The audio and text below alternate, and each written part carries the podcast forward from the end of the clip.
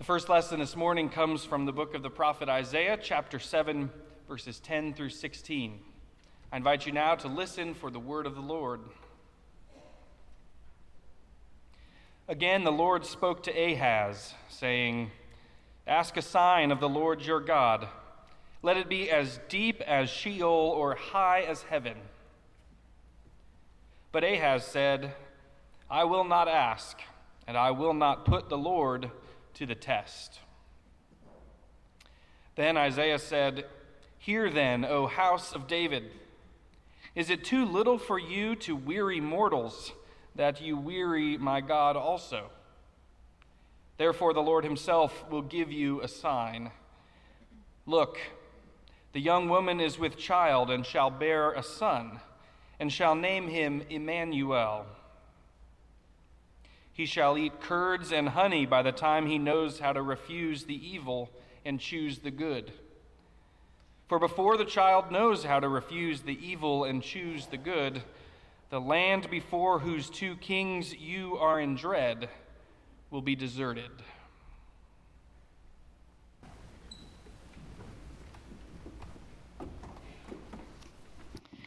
Our second scripture text today comes from the Gospel of Matthew, chapter 1, verses 18 through 25. Listen once again for God's word that is to us and for us. Now, the birth of Jesus the Messiah took place in this way. When his mother Mary had been engaged to Joseph, but before they lived together, she was found to be with child from the Holy Spirit. Her husband Joseph, being a righteous man and unwilling to expose her to public disgrace, planned to dismiss her quietly.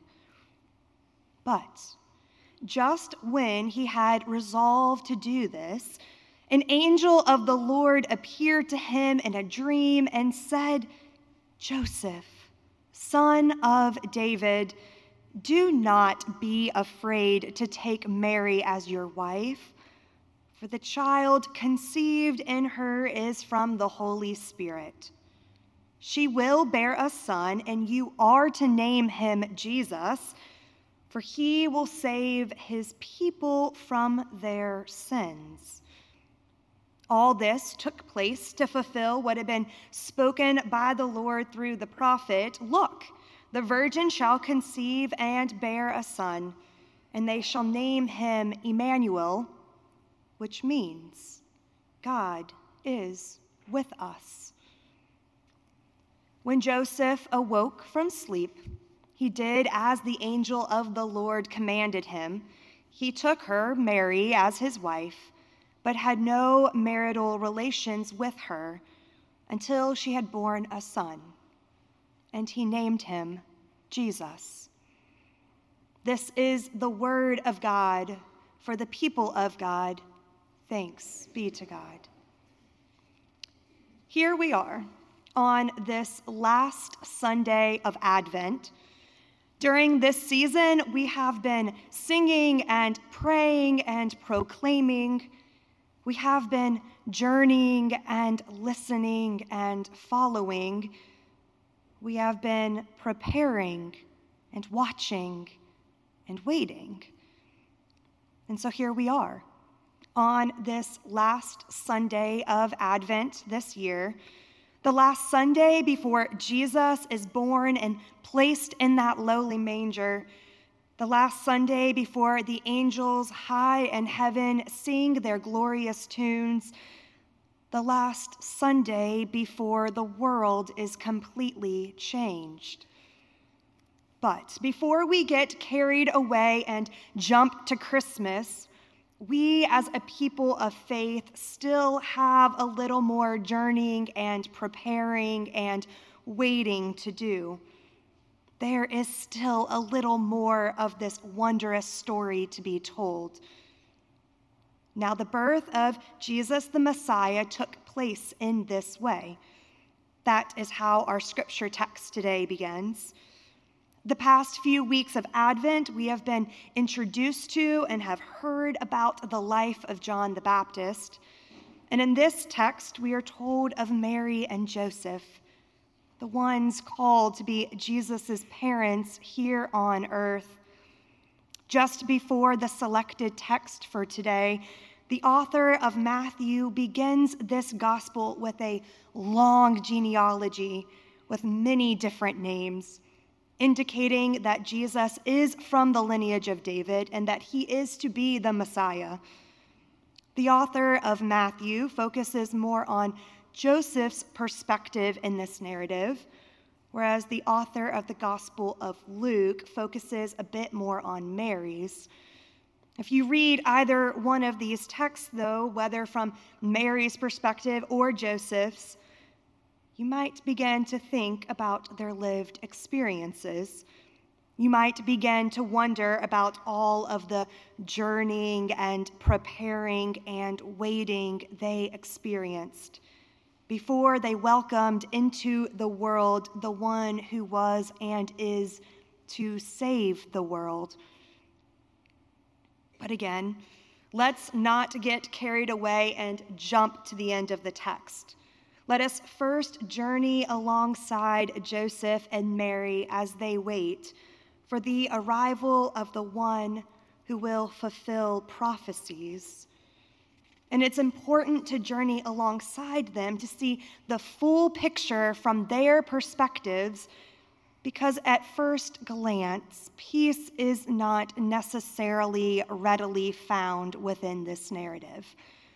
The larger context of this time and this place is saturated with chaos, uncertainty, and instability caused by oppressive empires and kings that value their egos over people's lives.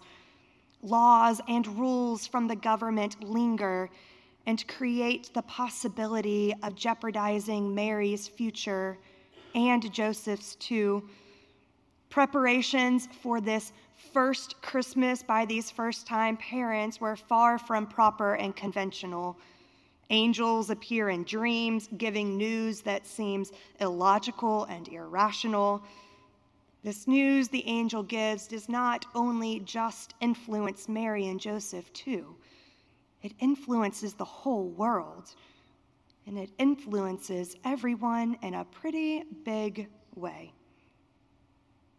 So, where is peace found in all of this complex messiness? As we continue to look closer into the text, we notice that Mary and Joseph are living in a time of waiting waiting to hear what decisions and plans the other has made, waiting to see how their families and those in their society would respond, waiting to see if this prophecy would actually really even happen. And so, as we journey and wait with Mary and Joseph and experience this story from their perspectives, we might again daringly ask where is the peace in all of this? Finding peace in the midst of waiting is not always the easiest thing to do. One of the most poignant and profound examples of waiting I have seen was a story being told on a Broadway stage in New York City. For years, I had been wanting and waiting to visit the city that never sleeps so, when a friend of mine who was serving a church in the city invited me to come visit, the wait was over. In January of 2020, I traveled to New York City just months before the COVID 19 pandemic caused a worldwide shutdown, which then wreaked chaos, confusion, and uncertainty in all of our lives. One day, I visited the 9 11 Museum and Memorial and I saw images and heard stories of overwhelming chaos, confusion, and uncertainty as I journeyed from exhibit to exhibit. The next evening, my friend and I went to a Broadway show titled Come From Away. This brilliant show tells the story of the 38 planes that were rerouted to and grounded in Gander, Newfoundland after the atrocities occurred on 9 11, while respectfully honoring those who died on that day. This show also honors the perspectives and the lived experiences of those who experienced the days after 9 11 particularly the lived experiences of the people who ended up as strays on that island. In one scene, the cast describes the experience of waiting and waiting and waiting on the plane long after it had urgently landed. 28 hours, they sing, over an entire day. And in the midst of waiting, the cast exclaims with fear and frustration in their voices if there's someone going to clue us in to tell us all what's happening because the sun is setting and we're sitting in the dark wherever we are. And the waiting that occurred on those planes was not isolated. People all over the world that day and in the days following spent their moments waiting for a phone to ring, waiting for news to be shared, waiting to hear from loved ones. Waiting is a theme that is not a stranger to humanity. Waiting is often hard, waiting is sometimes scary, and yet our lives are made up of waiting.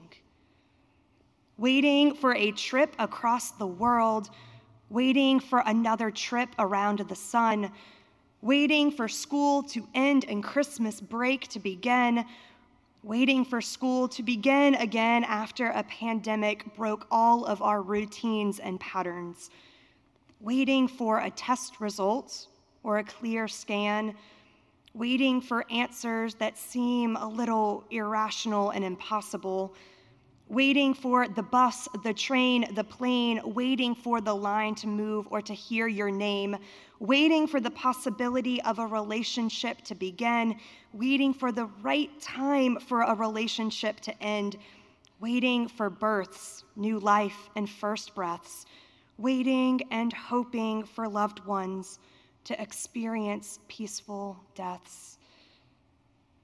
Waiting it makes up our lives. And so we once again daringly ask how do we experience peace in the midst of so much waiting? Well, friends, we experience peace in the midst of waiting when we take time to remember the things that center us and ground us. In one of the scenes from Come From Away, you see the people as they continue to wait and wait and wait for news that they will soon return home. They waited and waited and waited in schools, shelters, and churches, surrounded by strangers, as well as strangers that now became friends. And because of the abundant interviews the directors have with those who experienced this day, Throughout the show, the cast members express the emotions the people named fear, uncertainty, doubt, frustration, hopelessness. And again, we are left thinking, where is the peace in all of this? And then, all of a sudden, a cast member slowly moves to the center of the stage and begins to sing. Make me a channel of your peace.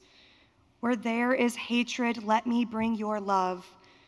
Where there is injury, your pardon, Lord. And where there's doubt, true faith in you. This hymn centered, grounded, and brought peace to a situation and to a person who was filled with chaos and uncertainty. And so I wonder what song or hymn centered and grounded Mary and Joseph as they experienced all of that waiting. As they journeyed, I wonder what brought them peace. And so I also wonder what song or hymn or verse or phrase you might need to carry on in the waiting. I wonder what good news you need to hear for your journey. And if you can't think of one, our scripture gives us one today. We are to be reminded that God gave us the biggest gift of all Christ, Emmanuel. Through the birth, life, death, and resurrection of Jesus Christ, we are reminded that in the waiting, God is with us. And friends, everything changes when we remember that God is with us. The author of Matthew wraps the entire gospel in this good news. In this text that describes the birth, the genesis of Jesus, at the very beginning of the gospel, we read and we are reminded that God is with us. And at the end of the gospel of Matthew, the author writes that the risen Christ says to us all, I am with you always. From the Immaculate Conception to the Holy Resurrection, from rerouted planes to lowly manger scenes, from churches to schools to hospital waiting rooms, from skies that reach high to the oceans that dive deep, from times of great grief to times of overwhelming joy, from wherever we are and however we are, God is with us. And the God that is with us is the same God that is for us. The God who brings peace, the God who saves all, the God who gives mercy and grace, the God who is creatively working in all of our lives, the God who wants what is best for us, the God who desires for us to flourish, the God who invites us into relationship, the God who prays for us and blesses us, the God who was and is and will forever be journeying alongside us through the moments of waiting that make up our lives. With good news like that, how could we not feel God's peace? With good news like that, how could we not want to share Christ's peace? With good news like that, why would we not want to be channels of God's peace? And so, church family, we continue to wait.